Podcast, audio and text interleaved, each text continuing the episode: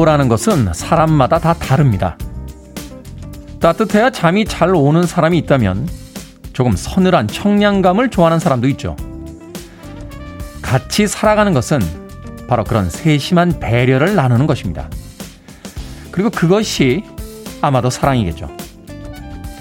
어느 날 여러분 집안의 온도 조절기를 자주 만지게 된다면 한 번쯤 생각해 보시죠. 나는 누구의 온도에 조절기를 맞추고 있는지요? 나인가요? 아니면 다른 사람인가요? D-53일째 김태훈의 프리웨이 시작합니다. 빌보드 kid의 아침 선택 김태훈의 프리웨이 저는 클 태 자 쓰는 테디 김태훈입니다. 자 오늘 첫 번째 곡은 필 콜린스가 있었던 팀이었죠. 제네시스의 Invisible Touch 들이었습니다. 이 제네시스라는 팀을 소개할 때마다 예전에 무라카미 하루키가 그 소설에서 했던 이야기가 떠오릅니다. 한 소녀가 이 제네시스라고 쓰여져 있는 티셔츠를 입고 등장을 하니까 그 남자 주인공이 속으로 그런 생각을 해요. 락밴드의 이름치고는 너무 거창하지 않은가. 창세기라는 이름을 가진 제네시스에 대한 무라카미 하루키식의 조크가 아, 떠오릅니다. 제네시스의 인비저블 터치 들이었습니다. 자, 김은희님, good morning입니다. 아침 인사 전해주셨고요. 6291님, 저는 테디의 온도 조절기에 맞추고 있죠. 7시부터 라디오를 켜고. 아, 또 아침부터 이렇게 달콤한 문자 보내주셨습니다. 김경희님, 밤새 비가 오더니 지금은 그쳤네요. 테디 반갑습니다. 하셨습니다. 장마 기간이죠. 지역에 따라서 편차가 있고 또 비가 굉장히 많이 쏟아지는 지역들도 있으니까 공식적으로 장마 끝날 때까지는 비 피해에 예, 좀 조심해 주시길 부탁드리겠습니다. 2307님, 지역 카페에 김아준 씨라는 분이 라디오 홍보글 올린 거 보고 왔습니다. 저는 예전에 김태훈 씨 책, 내일도 나를 사랑할 건가요도 사서 봤던 팬입니다. 전설의 책이죠. 예, 정말 국내 연애 서적의 어떤 기념비적인 책이 아니었나 하는 생각이 듭니다. 요즘에는 연애 상담 안 하시나요? 하셨습니다. 요새 감 떨어져가지고요. 네, 못합니다. 신세대의 연애는 신세대들에게 맡기자고요. 2307님, 오늘 처음으로 어, 방문해 주셨는데 고맙습니다. 저희가요, 어, 아메리카노 모바일 쿠폰 한 장 보내드리겠습니다. 앞으로 자주 오셔서 좋은 음악들 많이 또 즐겨주시길 부탁드리겠습니다. 자, 청취자분들 참여 기다립니다. 문자번호 샵 1061이고요. 짧은 문자는 50원, 긴 문자는 100원, 콩은 무료입니다. 여러분은 지금 KBS 2라디오 김태현의 프리웨이 함께하고 계십니다. KBS 2라디오 yeah, 김태현의 프리웨이 I ain't afraid of no ghosts.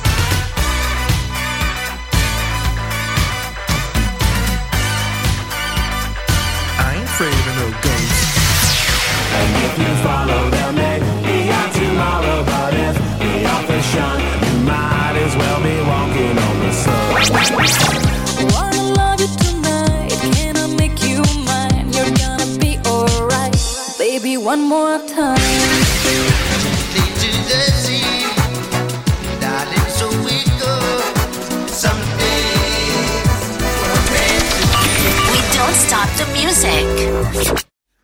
오랜만에 들어보네요. 힙합이면서도 slow jam 계열의 음악으로 분류가 됐었죠. 추헌우님의 신청곡으로 띄워드린 Da Brat의 Funkdafied 들이었습니다. 안성우님, 카톡 프로필 때문에 홍보 중입니다. 청취율 조사인지 뭔지 때문에 출근길에 한가한 휴일에 늘 아침을 함께했던 프로그램이라 프리웨이 2022까지 이루어지시길 간절히 기원합니다. 해주셨습니다. 감사합니다. 예. 저, 저희 어떤 계약 연장을 위해서 발벗고 뛰어주시는 여러분들에게 진심으로 감사의 말씀 드리겠습니다. 한편으로 반성도 하게 됩니다. 아, 제 주변에서 무엇인가 간절히 원했던 사람들에게 제가 이토록 온정과 어떤 성의를 보인 적이 있는지 저 스스로에게 반성하면서 예, 도와주시는 많은 분들에게 진심으로 감사하다는 말씀 드리고 싶습니다. 네. 현상봉님, 테디, good morning입니다. 불금 지나면 주말에는 초복입니다. 초복날은 뭘 드시나요? 뭐 그렇게 따져서 먹진 않습니다. 예, 저는 워낙 닭을 많이 먹어서요. 1년에 한 100에서 200마리 사이로 먹는 것 같아요. 예, 저의 soul food이 그 닭가슴살 카레거든요.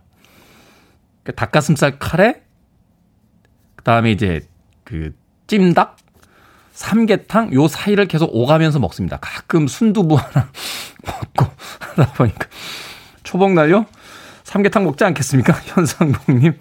아, 궁금하세요? 이런 게? 어, 수정님, 오랜만에 들어오네요. 요즘 기말고사 시험 기간이라 예민한 우리 큰딸이 엄마 시끄럽다고 한마디 합니다. 아, 아이들 시험 때 예민하죠.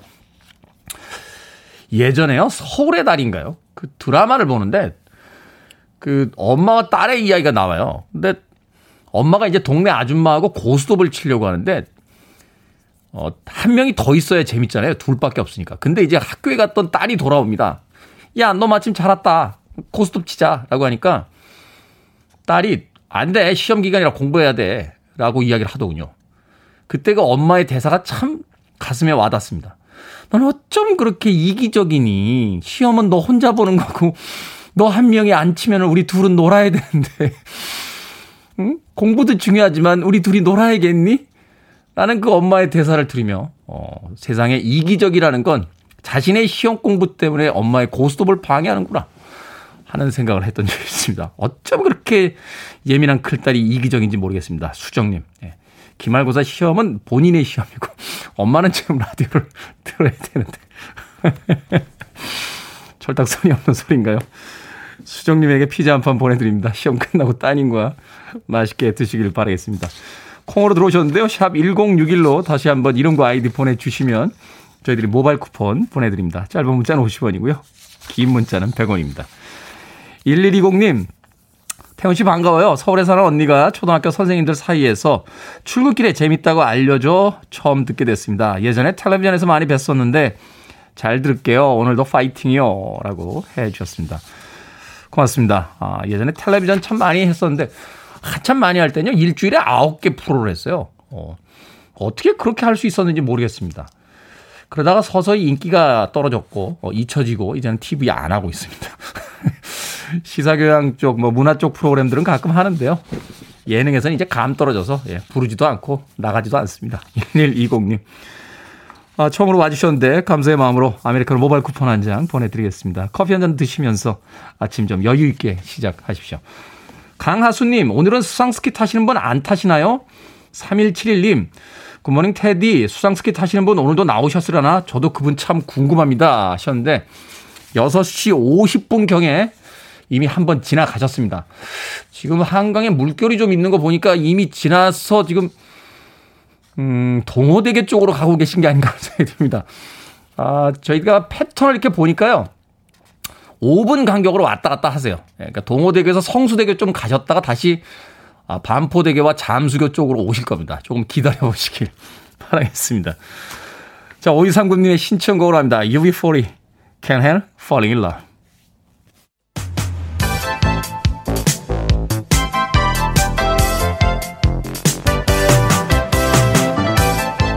이 시각 뉴스를 깔끔하게 정리해드립니다. 뉴스 브리핑 김원식 시사평론가와 함께합니다. 안녕하세요. 네, 안녕하십니까. 자, 코로나19 서울 수도권 상황 심각합니다. 거리두기가 4단계로 격상될 거다 하는 예상도 나오고, 뭐 정부의 대책이라든지 또 오세훈 서울시장의 방역 대책을 또 지적하는 목소리도 있는데 이거 어떻게 될 것 같습니까? 네, 일단 8일에 정말 최다 기록을 경신했죠. 1275명이었고 어, 9일 0시 기준 확진자도 1300만 예, 1,300명에 육박할 것으로 이렇게 예측이 되고 있는데 네. 이 8일 0시부터 오후 9시까지 집계한 코로나19 신규 확진자가 1,187명이어서 아. 전날 같은 시간보다 79명 증가한 숫자입니다. 이 정경 방역 그, 그 대책 본부장인가요? 그 네. 청장 그 이야기를 청장. 들어보니까 뭐 지금 이거 이렇게 가다가는 뭐 2천 명은 금방 넘어간다. 뭐 이런 이야기가 지금 나오고 있는데 어떻습니까? 그렇습니다. 그래서 최악의 경우에는 하루 2천 명도 넘어설 것이라는 게 이제 전문가들의 대체적인 견해라고 볼 수가 있겠습니다. 그렇기 때문에 사회적 거리두기 조정안 오늘 11시에 이 권덕철 어, 복지부 장관이 직접 발표를 할 예정인데 아마 4단계 격상이 대체적으로 전망이 되고 있습니다. 이 교육부 장관도 이 교육 분야에 대해서 대응 방향을 발표할 예정으로 있는데 이 당초에 중대본 회의는 없었는데 연일 1000명대 확진자가 나오게 되면서 긴급히 잡은 것으로 이렇게 알려지고 아, 있습니다. 아직 수도권 전체로 보면은 주 평균 확진자는 692명으로 이 4단계 기준에는 못 미치는데요. 이 서울, 경기, 인천은 하나의 생활권이기 때문에 단독으로 떼어낼 수가 없어서 격상할 것으로 이렇게 예측이 되고 있습니다.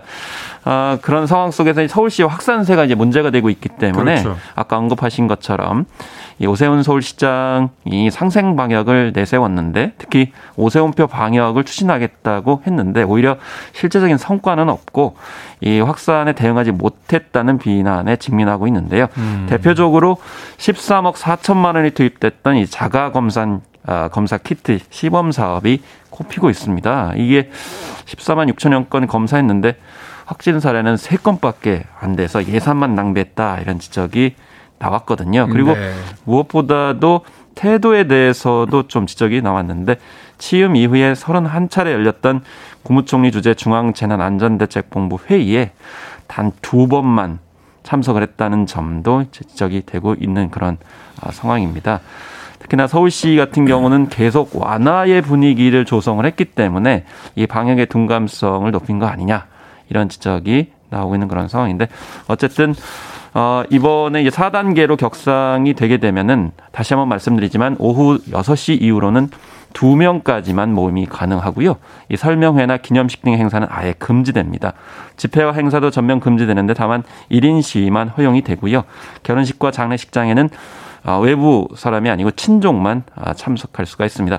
또 학교 같은 경우는 유, 어, 초, 중, 고 교가 등교 수업을 중단하고 전면 원격 수업을 다 실시하게 되고 네. 급식은 공급이 중단이 되게 됩니다. 이렇게 되면은 2학기 전면 수업은 어려울 가능성이 높고요. 그렇게 되면은 학력 격차가 더욱 심해질 거라고 볼 수가 있겠고 또 돌봄 서비스에 대한 또 제도적인 보완이 또 필요해 봅니다. 사실 7월 12일부터 25일까지 2주간 이 4단계가 이제 실시될 것으로 이렇게 보이게 되는데 네. 25일이면은 사실상 7말 8초에 해당이 되기 때문에요.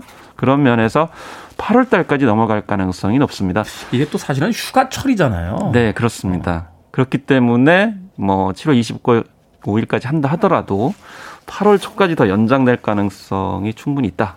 이렇게 볼 수가 있겠고 사실 작년에는 광화문 집회가 있어가지고요 서울 재확산이 이루어졌기 때문에 이 다시 또 광화문에서 8월 15일에 집회가 예견이 되게 되면은 또 우려스럽기 때문에 사실상 8월 중순까지도 이에 어, 긴장을 늦출 수 없는 사회적 거리의 단계가 아니겠는가 이런 이제 지적이 나올 수 있습니다. 네, 뭐 미국에서도 지금 그 변종이 과반수를 넘어섰다, 아, 감염의 절반을 넘어섰다라고 하는 뉴스가 보도가 되게 되면서 이제 새롭게 어떤 긴장 국면이 되고 있는데 아무튼 방역 수칙 잘 지키면서 이 고비를 좀 넘어가야 될 것 같다. 특히나 이제 장마 여름철 에어컨 많이 하는데요. 실내에 네. 있으실수록 환기를 자주 시켜야 되는 상황입니다. 이런 점 조심을 하셔야 되겠습니다. 자, 그런 와중에 어제 도쿄올림픽 대한민국 선수단 결단식이 있었죠. 그런데 네. 그런가 하면 도쿄올림픽 무관중으로 치르기로 결정이 됐다고요? 사실 우리 선수들 보내면서 참 기분이 별로 안 좋습니다. 그렇죠. 참 가야 되나 이런 생각이 들기도 하는데 예, 8일 오후 3시에 송파구 방해동 올림픽공원 올림픽홀에서 결단식을 열었습니다. 이 우리 선수단의 목표는 금메달 7개, 은메달 11개, 동메달 14개. 그래서 종합순위 톱 10위에 아, 들은 것인데요.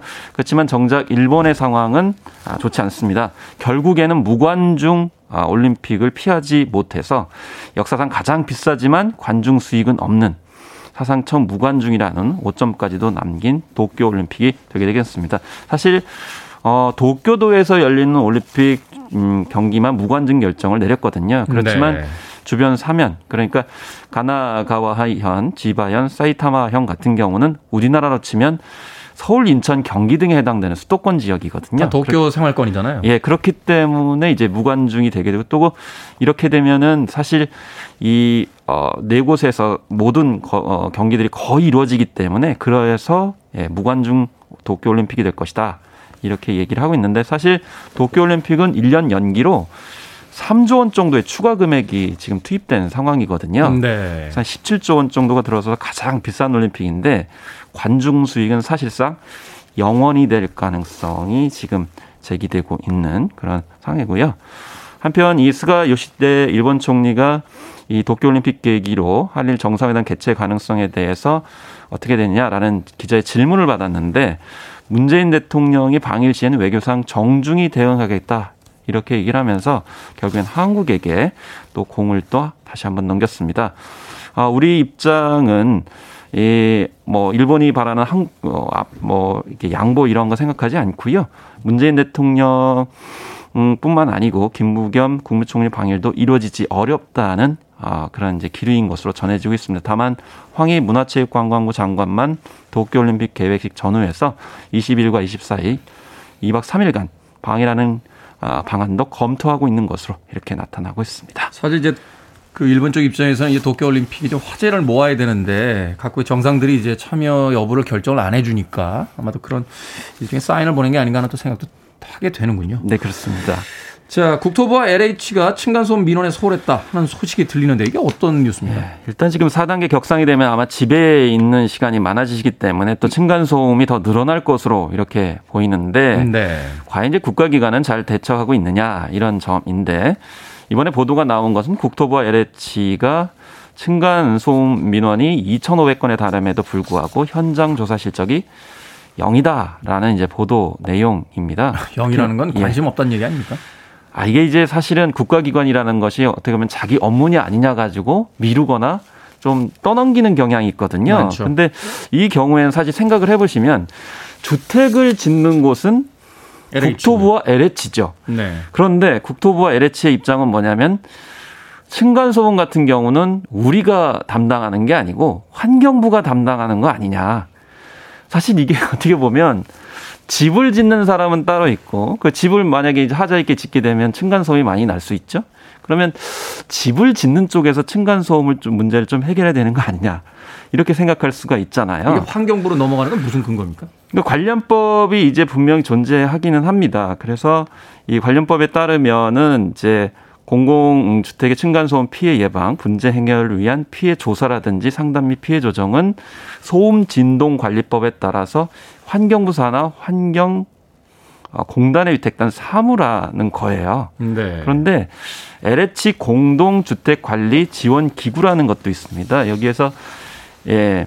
뭐 여러 가지 관리 민원을 전반으로 수탁받아 가지고 이제 처리를 하는 기관인데 이 기관에서는 사실상 소음 문제는 아, 담당할 수 없다 이런 이제 입장을 보이고 있어서 사실은 이게 어, 국토부와 LH가 아, 주택을 짓고 있음에도 불구하고 이 층간소음 문제는 전혀 신경을 안 쓰고 있고 또 관련법은 제대로 안 돼 있기 때문에 이렇게 환경부에 밀어도 별다른 이제 제재할 수 있는 법적 근거가 없는 그런 상황이기 때문에 그런 네. 상황 속에서 층간소음 문제는 여전히 해결이 안 되는 그런 상황이 아니냐 이런 얘기를 하고 있는 것입니다.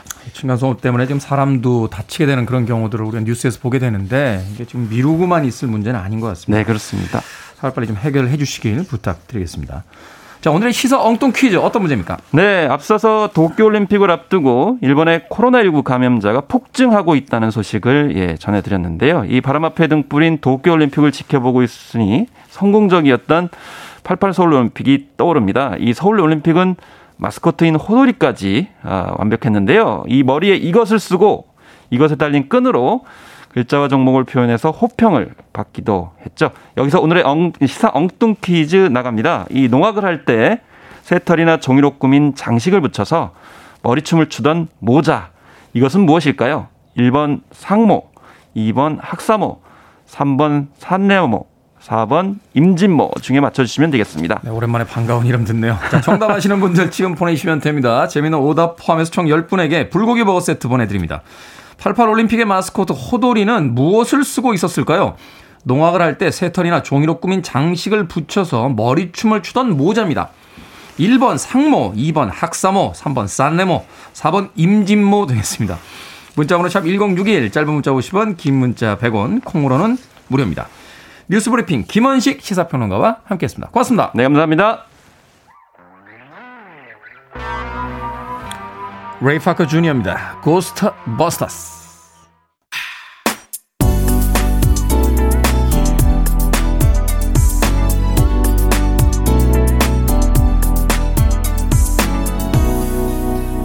김태훈의 프리웨이 아무리 금요일이지만 아침에 듣긴 좀 끈적거리는군요. 김명진님의 신청곡이었습니다. 사만다 폭스의 Touch Me 들렸습니다.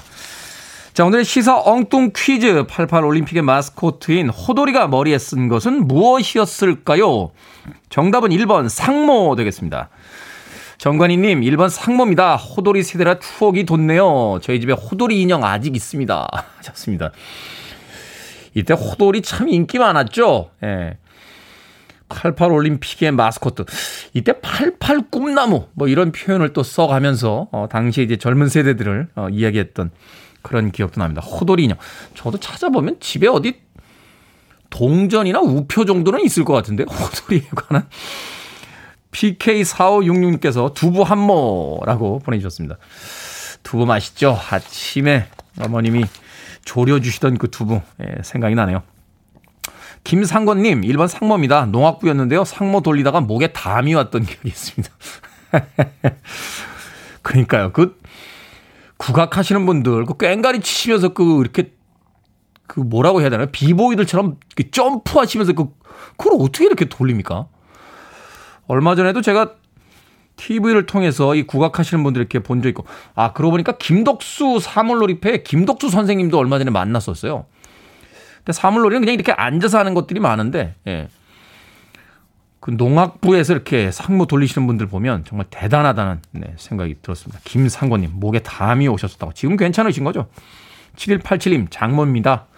저는 장모님 밥이 최고예요. 라고 아침부터 예, 장모님에게 딸랑딸랑 해주셨습니다.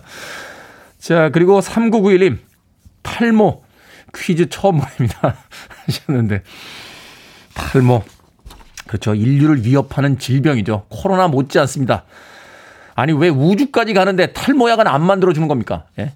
나사에서 뭐 몇십조 원 그렇게 예산을 쓰는데 지금 우주로 가는 게 중요합니까? 예? 전 세계인들이 고통받고 있는 탈모를 고쳐줄 생각을 안 하고 말이죠. 과학자들 반성해야 됩니다. 예, 3991님. 탈모라고 재미있는 오답 보내주셨습니다. 자, 방금 소개해드린 분들 포함해서 모두 10분에게 불고기 버거 세트 보내드리겠습니다. 당첨자 명단은 방송이 끝난 후에 홈페이지에서 확인할 수 있고요.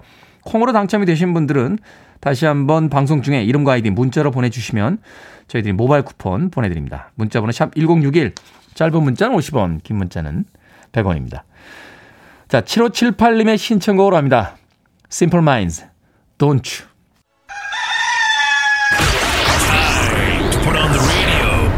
김태훈의 프리웨이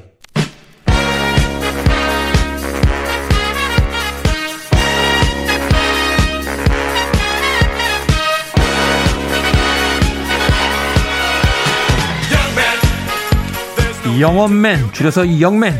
자 DJ 테디가 직접 영업에 나서는 모습에 절박함을 느끼셨는지 여러분께서도 각자 홍보를 하고 계시다 하는 사연을 많이 보내주고 계십니다. 밤마다 감사의 눈물을 흘리면서 잠이 듭니다.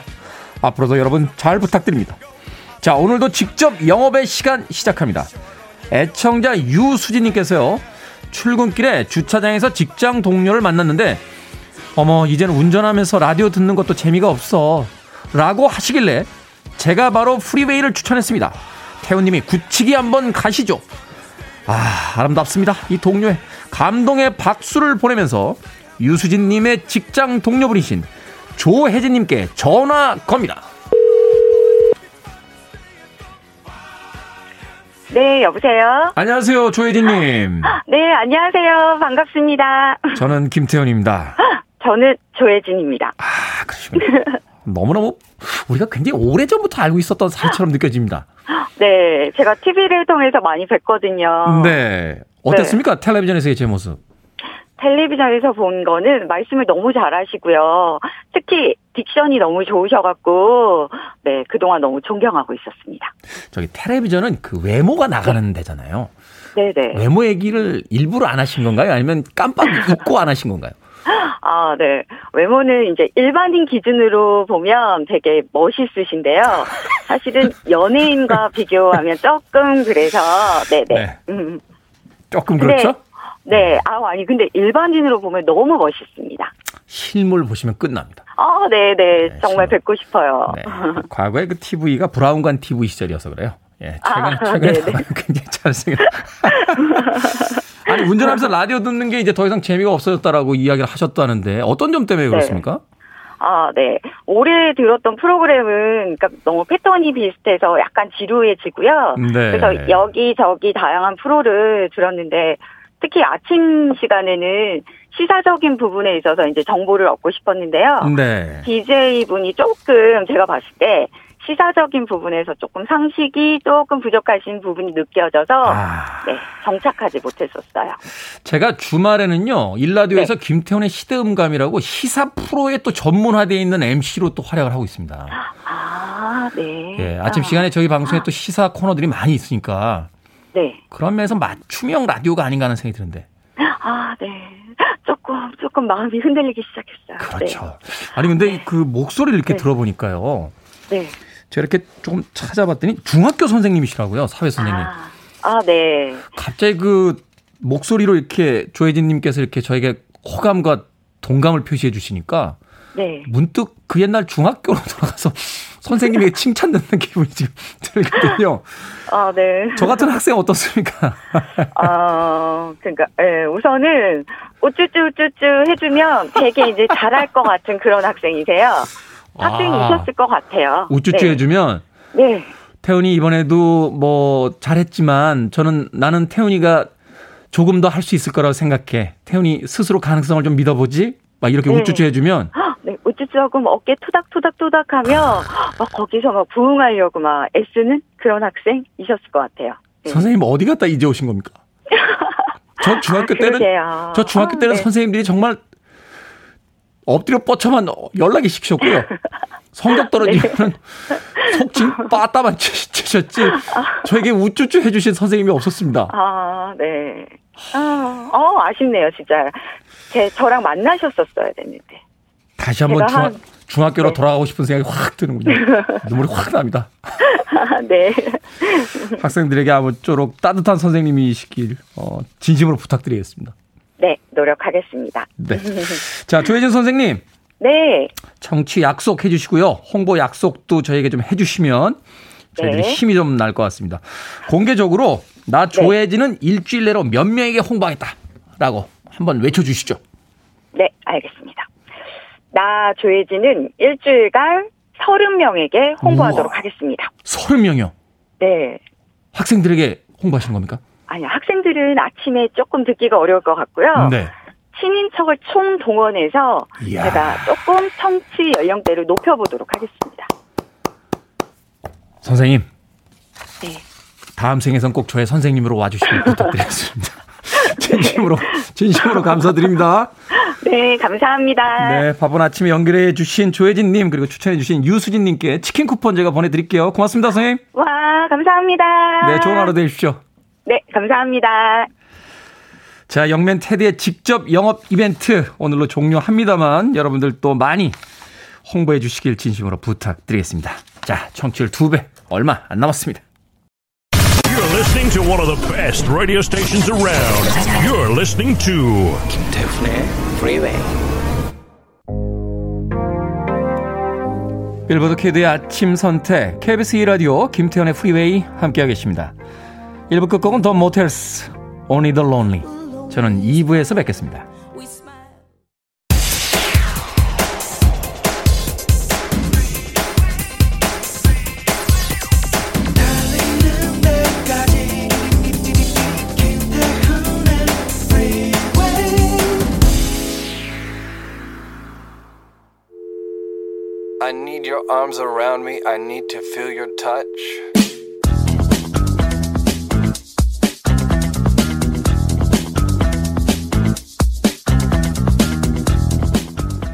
서울극장 영업 종료 안내 1979년부터 약 40년 동안 종로의 문화 중심지로서 많은 사랑을 받았던 서울극장이 2021년 8월 31일 화요일을 마지막으로 영업을 종료하게 되었습니다.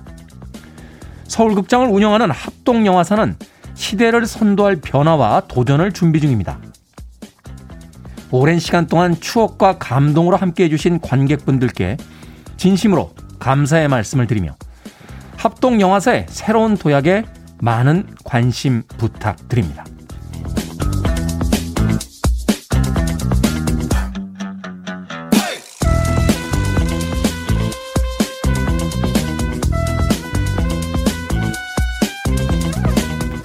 뭐든 읽어주는 남자. 오늘은 서울극장의 영업 종료 안내문 읽어드렸습니다. 서울극장은 1979년 한 개의 스크린으로 시작했죠. 1989년엔 스크린 수를 늘려 국내 최초의 복합 상영관이 됐는데요. 한때는 연인들의 대표적인 데이트 코스이기도 했습니다. 대형 멀티플렉스들이 등장을 하면서 여느 극장들과 마찬가지로 어려움을 겪었지만요.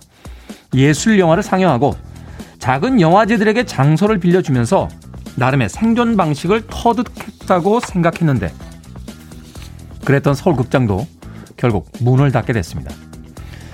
단성사에 이어서 이제 종로를 지키던 추억의 영화관이 모두 역사 속으로 사라지게 된 건데요. 어쩐지 오랜 친구를 떠나보내는 듯한 아쉬움이 듭니다. 그 시절 서울극장에서 같이 영화를 봤던 그분들은 잘 살고 있는지 괜히 저 때문에 눈만 높아져서 어려움을 겪진 않았는지 이 자리를 빌어 심심한 사과를 전합니다. 그것은 어제 과거였다라고 노래했습니다. 포리노의 That Was Yesterday 들으셨습니다. 김태훈의 프리웨이 2부 시작했습니다. 앞서 일상의 재발견, 우리 하루를 꼼꼼하게 들여다보는 시간이었죠. 뭐든 읽어주는 남자. 오늘은 서울극장의 영업 종료 안내문 읽어드렸습니다. 참 극장에 담겨져 있던 음, 추억들이 많은데 이제 그 옛날 극장들을 하나도 찾아볼 수 없다라는 게 좀 서글퍼지기도 하는군요. 취권이라고 하는 영화 있었죠? 성룡이 나왔던. 네, 쿠크. 단성사에서 봤던 기억이 있고요. 터미네이터도 단성사에서 봤습니다. 예전에 그 접속이란 영화가 나왔을 때 그 피카디리 극장 앞에서 이 한석규 씨와 어, 전도연 씨가 만나는 마지막 장면이 또 스크린에서 보여질 때 추억이 있었고요. 서울극장은 제 기억이 맞다라면요. 철수와 미미의 청춘 스케치도 여기서 했었고요.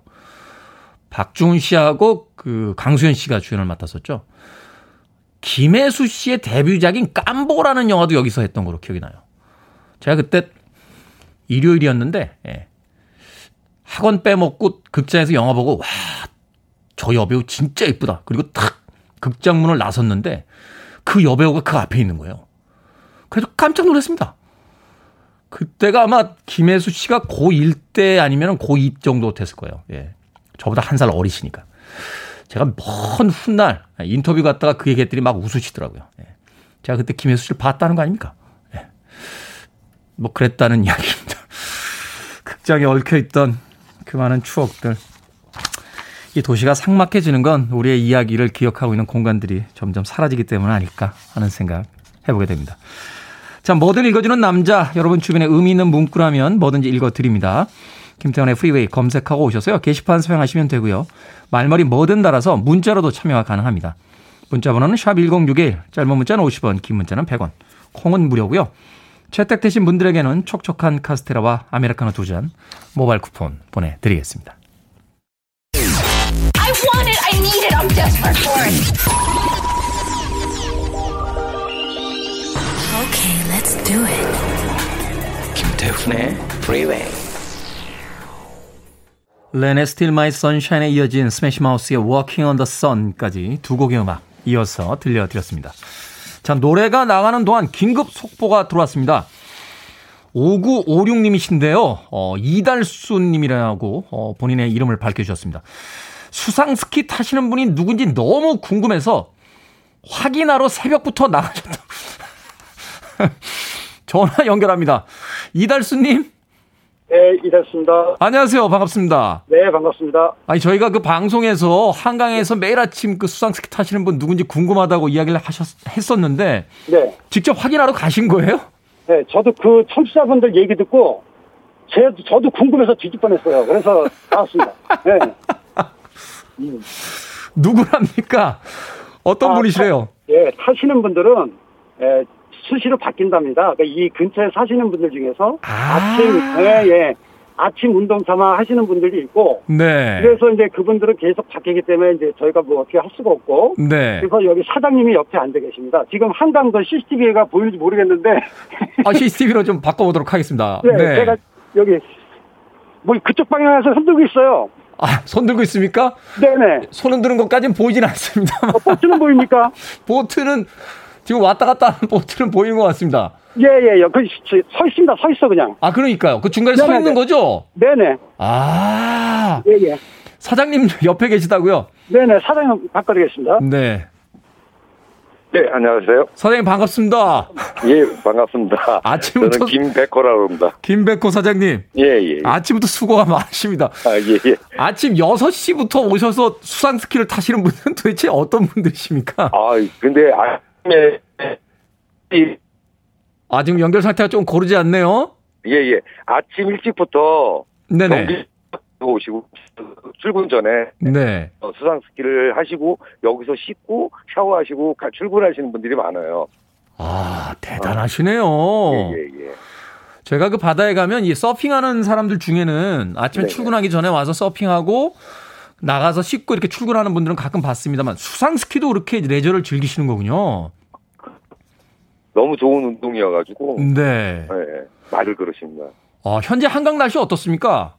한강 날씨 오늘 비 온다 그러는데 너무 좋고, 물도 잔잔하고, 네. 아주 좋습니다. 아, 그렇군요. 얼마나 하셨어요? 그 한강에서 수상 스키 그 해주시는 거? 제가 한강에서 운영한 거는 13년째고요. 13년째. 어, 예, 한강에서 수상스키를 탄 거는 30년이 넘, 넘습니다. 아, 30년이 넘으셨다고? 예, 예. 저도 한강을 매일 보면서 사는 사람인데 거기 가서 수상 스키 탈 생각은 못 해봤네. 저 가면은 좀잘좀 해주시겠습니까? 아, 오시면은 그냥 제가 무료로 잘 가르쳐 드릴 테니까 아니, 한번 그- 배우러 오십시오. 그래도 돈은 내야죠. 제가 제가 얼굴이 알려진 사람인데. 아, 알겠습니다. 그럼 더 특별히 가르쳐 드리겠습니다. 알겠습니다. 조만간 제가 꼭 한번 그 예, 예. 수상 스키 배우러 가도록 하겠습니다. 압구정동으로 오세요. 압구정동으로. 예. 네. 자, 오늘 뭐 연결해 주셔서 너무 감사드리고요. 어, 예. 옆에 계신 이달수님 다시 한 번만 바꿔주시겠어요? 네. 네. 네, 전화 바꿨습니다. 이달수님 저희들의 궁금증을 위해서 이 아침에 직접 거기까지 가서 확인해 주셔서 진심으로 감사드립니다. 네, 고맙습니다. 예. 자, 이달수님께요. 제가 치킨 쿠폰 보내드릴게요. 네네. 네, 맛있게 감사합니다. 드시고 앞으로도 예. 김태현의 프리웨이 많이 좀 애청해 주십시오. 네네. 네, 고맙습니다. 네, 감사합니다. 수고하십시오. 자, 이 아침에 DJ로서 사회적 책임감을 느낍니다. 저의 한마디에 이렇게 현장까지 달려가 주시는 애청자분들이 있다는 거. 센터장님 지금 출근 중이시죠? 네. 50 며칠 남았습니다. 반영해 주시길 부탁드리겠습니다. 어 가슴이 갑자기 뭉클해지네요. 예. 진심으로 어, 사랑해 주시는 애청자 여러분들께 다시 한번 감사의 말씀 드립니다. 1830님과 박용수님의 신청으로 갑니다. 인그리드. One more time. 아, 수상스키 타시는 분 아침에 조심하십시오.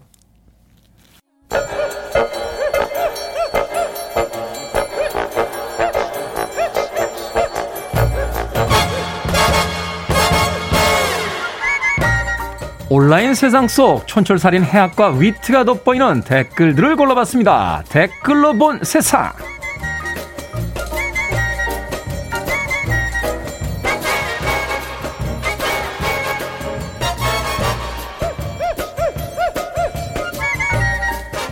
첫 번째 댓글로 본 세상. 미국 사료 회사의 CEO가 자기 회사 제품 먹기에 도전했습니다. 물에 적셔도 먹고 오븐에 구워도 먹고 그냥도 먹고 온갖 방법으로 30일간 개밥만 먹었는데요.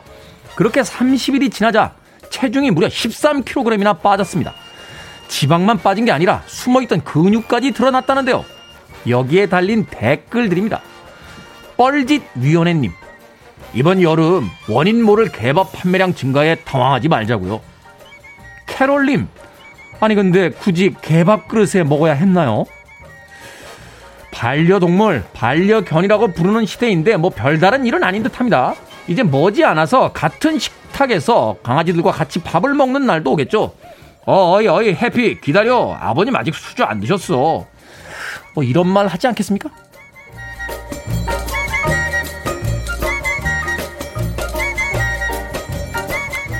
두 번째 댓글로 본 세상. 한 대형마트에서 복숭아가 수박을 제치고 여름과일 매출 1위를 차지했습니다. 판매량은 무려 46%나 차이가 났다는데요. 1인 가구가 늘면서 간단하게 혼자 먹을 수 있는 과일이 인기인데다가 신비 복숭아, 납작 복숭아 같은 이색 품종의 유행도 한몫했다고 합니다. 국내 한 공동 구매 사이트에선 납작 복숭아가 목표 펀딩 금액을 3,800%나 초과 달성하기도 했는데요. 여기에 달린 댓글들입니다. 해리 보슈님, 물복숭아냐, 딱딱한 복숭아냐, 고민하는 것도 힘든데요. 이제는 신비 복숭아 먹을지, 납작 복숭아 먹을지도 고민을 해야겠네요. 주울님, 아니 뭐 맛없는 과일 있나요? 돈이 없어서 못 먹는 거지. 그러네요. 여름은 과일의 계절이죠. 1인 가구가 늘어서 간편한 과일이 인기라지만 그래도 여러 사람들과 나누던 수박 또 수박으로 만들었던 화채 생각이 납니다. 강남역 월팜 나이트에서 수박 화채 나누던 그 누나들은 다 잘 지내고 있겠죠.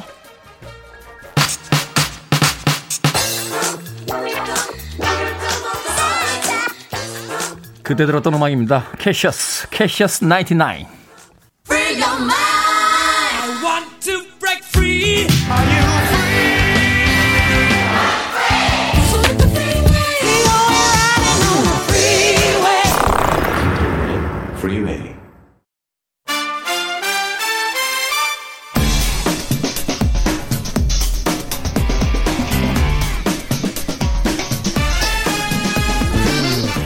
금요일 아침부터 영화 한 편을 보는 여유로움을 선사해 드립니다. 신의 한수. 오늘도 허나몽 영화평론가 그리고 매주 허나몽 영화평론가를 놀리는 재미가 쏠쏠하다는 이지혜 영화 전문 기자 나오셨습니다. 안녕하세요. 안녕하세요. 안녕하세요. 두 분 사실은 친하신 거죠? 아, 그럼요. 어, 아니요, 제가 저번 주부터 안 친합니다. 저번 주부터 안 친합니다. 어, 소심한 사람. 소심한 사람. 자, 오늘의 영화는 지난 6월 30일 개봉한 빛나는 순간입니다. 이 제주도를 배경으로 하는 영화인데 고두심 씨, 지현우 씨가 이제 주연을 맡았는데 남녀 주연표의 나이 차이가 좀 많이 납니다. 네. 자, 그 이야기 하기 이전에 자, 두 분의 평점부터 먼저 들어보도록 하겠습니다. 자, 허나몽 영화 평가 몇 점입니까? 네, 저는 별 다섯 개 만점에 어, 네 개. 네 개. 아, 빛나는 영화다. 네, 의미를 담아서 네 개입니다. 한 줄 평까지 지금 하신 겁니까? 빛나는 영화다? 아, 아닙니다. 한 줄 평은 또 따로 준비했습니다. 저는 급하신 일이 있어서 한 네. 줄 평하고 지금 가시는 줄 알았어요. 아, 네. 놀림 안 당하려면 빨리 가는 게 낫기도 한데.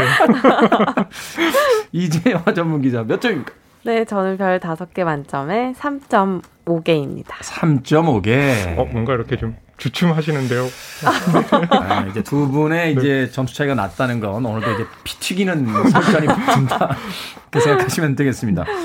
자, 메인 예고편 보니까 어느 해녀의 사랑 이야기다라는 이제 카피 문구가 그쵸. 있던데 이게 어떤 내용입니까? 어, 주인공이 해녀입니다. 네. 네, 고두심 배우가 연기한 고진옥이라는 인물인데요. 어, 물속에서 숨을 오래 참는 걸로 기네스북에 오른 해녀예요. 아, 네. 기네스북에 오른 해녀다. 그쵸. 이게 인간 기록이 사실은 어마어마하거든요. 어, 네. 최근에는 뭐 20분 넘어가는 분도 있어요. 아, 네, 잠깐만요. 20분이요? 네, 물 속에서요?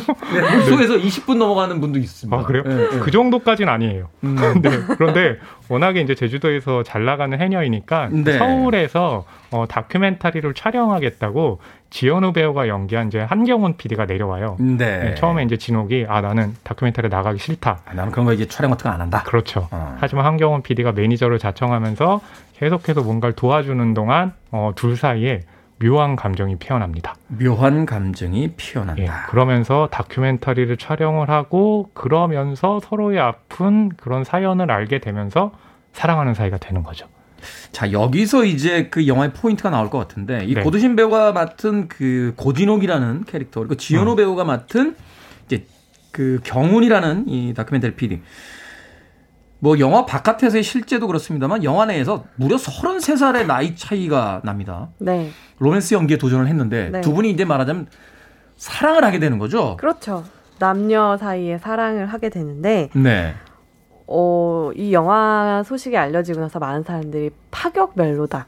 파격적인 사랑이다. 막 이렇게 얘기했는데, 사실 나이 차가 나는 것을 빼고는 이 영화 안에서 이 둘이 사랑이 그렇게 파격적으로 그려지진 않거든요. 사실은 이전에 물론 많은 영화들이 그랬던 건 아닙니다만 남자가 더 나이가 많고 여자가 젊은 경우는 그런 경우는 많았죠. 굉장히 많았잖아요. 네.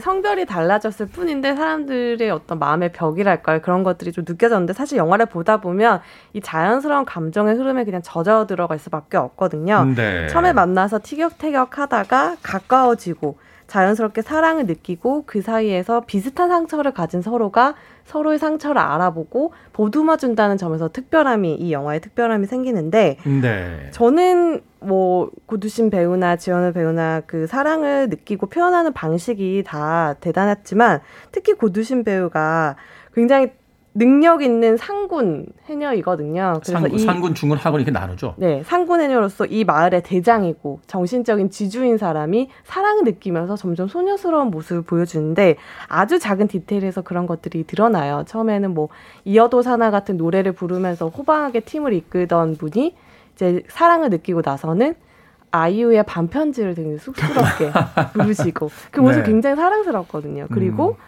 어, 사랑을 느꼈다는 그 지점을 어떻게 표현하냐면 손동작이 달라져요. 이 배우가 어떤 큰 감정을 크게 표현하기보다는 이 남자와 함께 걸을 때 조금 반발자국 뒤에서 떨어져서 걷는데 손을 계속 이렇게 주무르세요.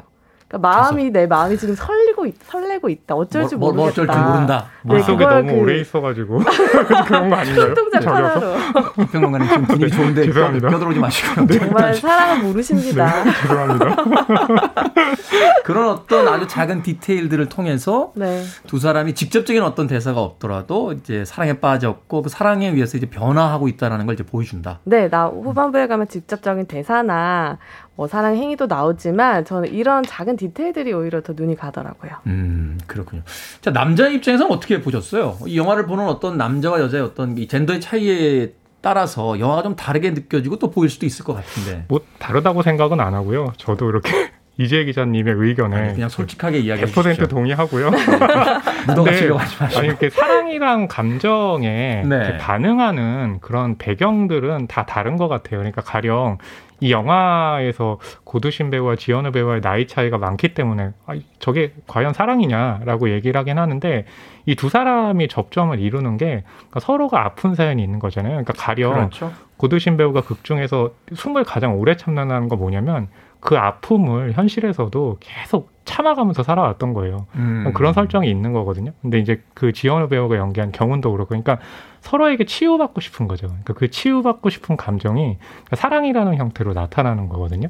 그래서 저는 이제 그런 점이 굉장히 좋았고 하나 디테일하게 제가 지금 아까 말씀하신 것 중에 상 그 상군, 중군, 하군이라고 하셨잖아요. 그게 이제 그 해녀들의 skill에 따라서 그쵸. 깊은 바다를 들어갈 수 있는 사람도 맞아요. 있고 나이가 아주 많거나 처음 시작하시는 분들은 하군으로 나누는데 그쵸. 지역을 나누더라고요. 그래서 네. 각자의 어떤 생계를 좀 그쵸. 보장해 주는 하군이 아니고 동군입니다. 아 동군인가요? 그래서 어. 제주도에서는 동군이라고 안 하고 또 똥군이라고 그럽니다.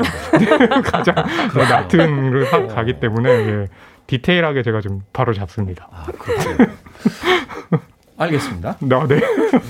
DJ가 실수했다 이렇게 지금 콕 어, 집어주시고 아 그건 아니고 예, 네. 앞으로 진행 좀 잘해줍시다. 아, 뒤끝 장렬하는데. 네. 어떻게 보셨어요? 이 두 사람의 어떤 나이 차이. 처음에는 사실은 어색하게 느껴질 수도 있는 게 우리가 사실 이런 서사는 그렇게 많이 익숙하게 보질 않았기 음. 때문에 네. 어 낯선데 당황스러운데 라는 생각이 들었다가도 음. 이제 영화가 그것을 이제 해결해주는 방식에 의해서 그 영화의 후반부에 갔을 때 아 그럴 수 있겠어라고 음, 이제 그쵸. 납득이 되거나 설득이 되든지 네. 아니면 여전히 불편한 채 영화가 끝나든지 할것 음. 같은데 두 분의 느낌은 어떠셨는지 좀 궁금하거든요. 저는 이 소준문 감독이 한 말을 드리면 아마 이해가 되실 거예요. 사실 이 감독이 이 이야기를 쓰면서 시나리오 단계에서부터 왜 두 사람이 사랑에 빠지냐라는 말을 많이 들었대요. 근데 사랑에 있어서 왜라는 말만큼 참 무의미한 말은 없잖아요. 그렇죠. 뭐 네. 그냥 남녀가 만나서 사랑에 빠지는 건데 그게 나이 차이가 좀 난다라고 해서 왜 빠져? 라고 네. 이런 물어볼 수는 없는 거잖아요. 그리고 주변에서는 모성애로 바꾸면 훨씬 더 자연스러울 거다 받아들이는 사람들도 그런 충고를 많이 받았다는데 음. 이 감독님 같은 경우에는 절대 그러고 싶지 않았다고 해요. 그리고 영화가 개봉하고 난 뒤에 또 많은 기자들이 왜 둘이 사랑에 빠지나요? 라는 질문에 대답하지 않겠다라고 말했을 정도로 이 둘의 감정은 분명히 남녀 사이의 사랑이고 그것에 대해서 왜라고 의문을 품는 것 자체가 이상한 일이다라고 강하게 항변하고 있거든요. 영화를 그러네요. 보시면 무슨 말인지 아실 것 같아요. 사랑에 빠졌어라고 하는 사람한테 왜? 라고 얼마나 무식한 질문인가를 네. 감독님이 이야기를 해주신 것 같은데. 네. 근데 저는 좀 그런 점에서 이렇게 별 4개이기 때문에 좋긴 한데 그 하나가 좀 이제 빠지는 이유가 뭐냐면 극 중에 이제 상사화가 등장을 해요. 이 상사화라는 이제 꽃인데 이 꽃은 꽃이 필 때는 잎이 안 나고 입이 필 때는 콧이 안 나요. 아, 이게 각, 각기 그쵸. 다르군요. 그러니까 어. 꽃과 네. 입이 만나지 않기 때문에 이 상사와의 꽃말이 뭐냐면 이루져 이루어지지 않는 사랑이에요. 음. 그러니까 뭐냐면 이 두 사람의 사랑을 이제 운명을 예고할 수 있는 물론 이제 영화는 좀 열린 결말이긴 하지만 좀 스포일러 하신 겁니까? 아 아니에요 열린 결말이긴 하지만 네. 네. 근데 이제 저는 개인적으로 차라리 좀 더 나갔으면 좋지 않았을까. 그러니까 열린 결말로 이들의 사랑이 어떻게 됐을까를 하는 것보단 아예 매즘으로 하는 게 갔으면 더 파격적이라는 것이 뭐냐면 결혼 파격이라는 결혼 것은 아, 아니요? 그런 게 아니라 뭔가 이렇게 좀 보수적인 어떤 시선들이 굉장히 많잖아요. 지금 감독님한테 가는 질문들도 그렇고. 음. 오히려 이제 그렇게 갔다면 훨씬 더 좋지 않았을까 하는 좀 아쉬움은 남더라고요. 그렇군요. 네. 허남웅 영화평론가의 개인적인 아, 의견. 왜요? 자, 그럼 한곡 듣고 와서 영화 빛나는 순간 조금 더 이야기를 나눠보도록 하겠습니다. 허니드리퍼스입니다. Sea of Love. 로버트 플랜트의 목소리가 들려왔었죠. 허니드리퍼스의 Sea of Love 들렸습니다. 자, 빌보드 키드의 아침 선택, KBS 2라디오, 김태훈의 프리웨이, 신의 한수, 허나몽 영화평론가, 이제 영화 전문 기자와 함께 영화 빛나는 순간에 대해서 이야기를 나누고 있습니다.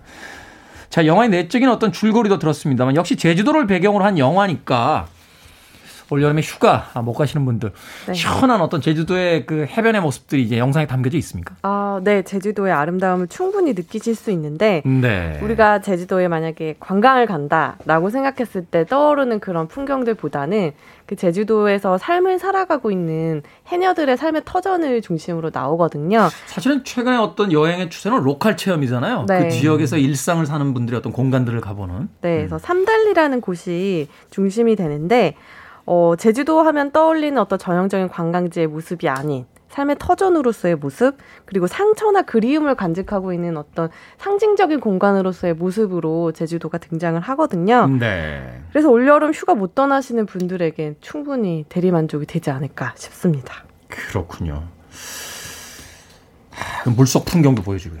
아, 그럼요. 바당, 바다라고 하는 이 바당이 굉장히 또 중요한 의미를 지니기 때문에 여름에 그냥 눈 호강하러 가시기에도 좋은 영화가 아닐까 생각합니다. 이제 이 영화의 그 풍경이 초반 중반까지는 좀 바다 배경이 많고요. 네. 뒤로 가면 이제 자연 배경이 많거든요. 그러니까 뭐냐면 이제 바다라는 그 깔려 있는 그 속에 아픔이 이제 깔려 있는데 자연이라는 곳은 물론 이제 극 중에 이 진옥과 경운이 사랑을 나누기 위해서 이제 주변에 시선이 없는 곳 으로 가기 위해서 이제 자연이 필요한데 네. 또 하나 이게 자연이 갖는 그 기능 중에 하나가 치유잖아요. 그렇죠. 그러니까 이 두 사람은 그렇게 감정을 교류하면서 서로의 아픔을 이제 치유하는 과정이거든요. 그런 점에서 이제 자연이 굉장히 좀 아름답다는 것은 단순하게 제주도의 풍경만 아름다운 게 아니라 그 자연과 함께 어우러지는 사랑도 굉장히 멋있기 때문에 그렇기 때문에 이 영화의 제목이 이제 빛나는 순간. 음. 예, 근데 그 빛나는 순간은 긴 게 아니라 굉장히 짧거든요. 인생에서 사실은 그 행복하다고 느껴지는 순간 네. 또 어떤 자신의 제일 아름다운 순간 그렇죠. 짧잖아요. 맞아요. 짧지만 네. 강렬한 순간이기 때문에 우리가 그것을 기억하는 건데. 그렇죠. 네. 맞아요. 그렇기 때문에 이제 이 영화에서는 모든 사랑이 그렇잖아요. 결국에는 그 헤어짐이 다 돼 있기 마련이잖아요. 옛날에 이문열 씨의 그 레테 연가 있네요. 왜 사랑은 결혼과 죽음과 이별 그 세 개로 종착되어야만 한가? 아, 뭐 음. 그런 문구도 떠오르네요. 그렇기 때문에 그 빛나는 순간은 뭐냐면 그 사랑이 영원하진 않지만 사람들이 그런 기억들을 가지고 살기 때문에 결국에는 영원해질 수밖에 없잖아요. 음. 예, 그런 의미. 네, 인 거죠. 지금 멘트에는 조금 점수를 드리겠습니다. 아, 네. 안 그래도 제가 좀 이렇게 목소리도 깔고 네, 그렇게 얘기했습니다. 최근에 그 멘트 중에서 가장 빛나는 순간이 아, 아, 네. 니 어. 역시 자, 고두신 배우가 이 영화로 데뷔 이래 해외 영화제에서 이제 여우주연상을 수상을 했습니다. 야, 네. 한국 영화 웬일입니까? 몇 년 동안 지금 쾌건데요, 계속. 네. 로마에서 열린 아시안 필름 페스티벌에서 여우주연상을 수상하셨는데 이 주최 측에서 오래된 상처를 넘어 사랑과 삶을 제대로 마- 자- 재발견한 그 여성의 섬세한 배려 그 아. 해석이 돋보인다라고 했는데 저도 여기에 완전히 동감을 하고요.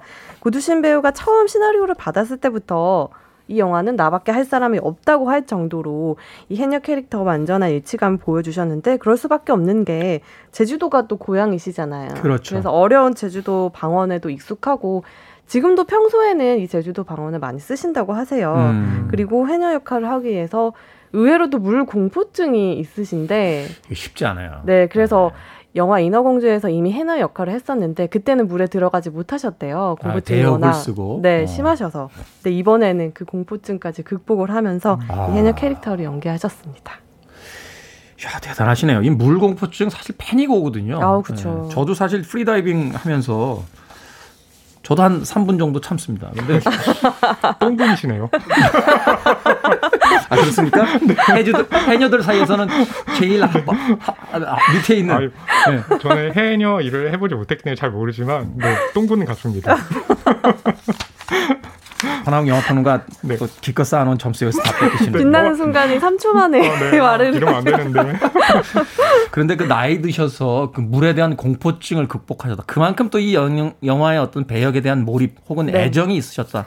네. 결국 그게 또 여우주연상으로 또 이어진다. 이렇게 볼 수 있겠네요. 네, 그게 가장 빛났던 장면은 이 극 중에서 이 해녀 캐릭터가 제주 4.3 사건에 대해서 이제 인터뷰를 하면서 네. 독백을 하는 씬이었는데 원래 준비되어 있던 시나리오상의 대사가 있었대요. 근데 고두신 배우가 자신이 어렸을 때부터 제주에서 나고 자라서 어른들께 듣고 직접 겪었던 얘기들을 추가를 해서 본인의 말로 제주도 방언으로 그 현장에서 연기를 하셨는데 이 장면이 정말 압도적이에요. 저는 이 영화의 심장 부분을 하나 고르라면 이 장면을 고르고 싶을 정도로 이 우리가 너무나 익숙하게 알고 있는 배우의 정말 다른 폭발력 있는 모습을 볼 수 있거든요. 그래서 이 장면 하나만 보러 가셔도 저는 이 영화에 대해서 충분히 만족하실 거라고 생각합니다. 그렇군요. 고두신 배우의 어떤 평생의 연기의 어떤 음, 경험이 이제 말하자면 폭발에 나오는 네. 최고의 신이 바로 영화 속에 담겨져 있다라고 이야기를 해주셨습니다. 자, 두 분 이 영화 빛나는 순간에 한줄 평으로 좀 마무리를 해주신다면. 네, 저희 한 줄 평은요. 꽃과 잎이 만나지 못하는 상사와의 운명. 그 아까 했던 이야기 아닌가요? 아, 아니요, 아니요. 새로운 이야기입니다. 아, 새로운 이야기입니까? 빛나지 않나요? 한줄 평? 다시 한번 정리 좀 해주시죠. 어, 네. 어, 생각이 안 나는데요. 정리하면 꽃과 잎이 만나지 못하는 상사와의 운명. 아, 예, 그러니까 두 사람의 운명이 이 영화에는 상징적인 요소들이 굉장히 많아요. 아까 말씀드린 것처럼 왜 물속에서 오래 참는지, 왜 자연으로 들어갔는지, 왜 상사가 등장하는지 이제 그런 것들을 잘 찾아보시면요, 영화가 훨씬 더 좀 깊이 있게 다가올 겁니다. 영화가 대사가 아닌 어떤 상징과 그렇죠. 은유를 통해서 어떻게 우리에게 주제를 네. 전달하는지 그것을 한번 찬찬히 찾아보시라라고 그렇죠. 제안을 해주셨습니다. 자, 이지혜 기자. 네, 저는 왜냐고 묻지 마세요. 사랑은 사랑이니까. 로 아름답다. 왜요? 아름답다. 역시. 왜요? 왜 아름답네. 아름다운 거예요? 제 주관적인 생각. 네. 자, 신의 한수. 오늘은 영화 빛나는 순간에 대해서 허나몽 영화평론가 이제 영화 전문 기자와 이야기 나눠봤습니다. 고맙습니다, 두 분. 감사합니다. 감사합니다.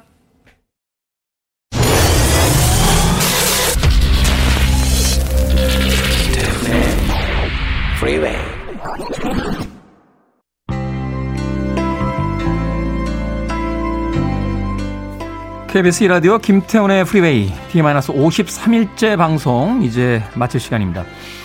속보가 들어왔네요. 7월 12일 다음 주 월요일부터 서울 수도권 거리두기 4단계 적용된다고 합니다. 그렇다고 해서 주말에 음, 미리미리 놀자 이렇게 모이는 경우는 없었으면 좋겠습니다. 편안한 주말 맞이하십시오. 아 아직은 금요일 아침이죠. 문은경님의 신청곡 브라이언 아담스의 Heaven 들으면서 저는 인사드립니다. 내일 아침 7시에 돌아옵니다. 고맙습니다.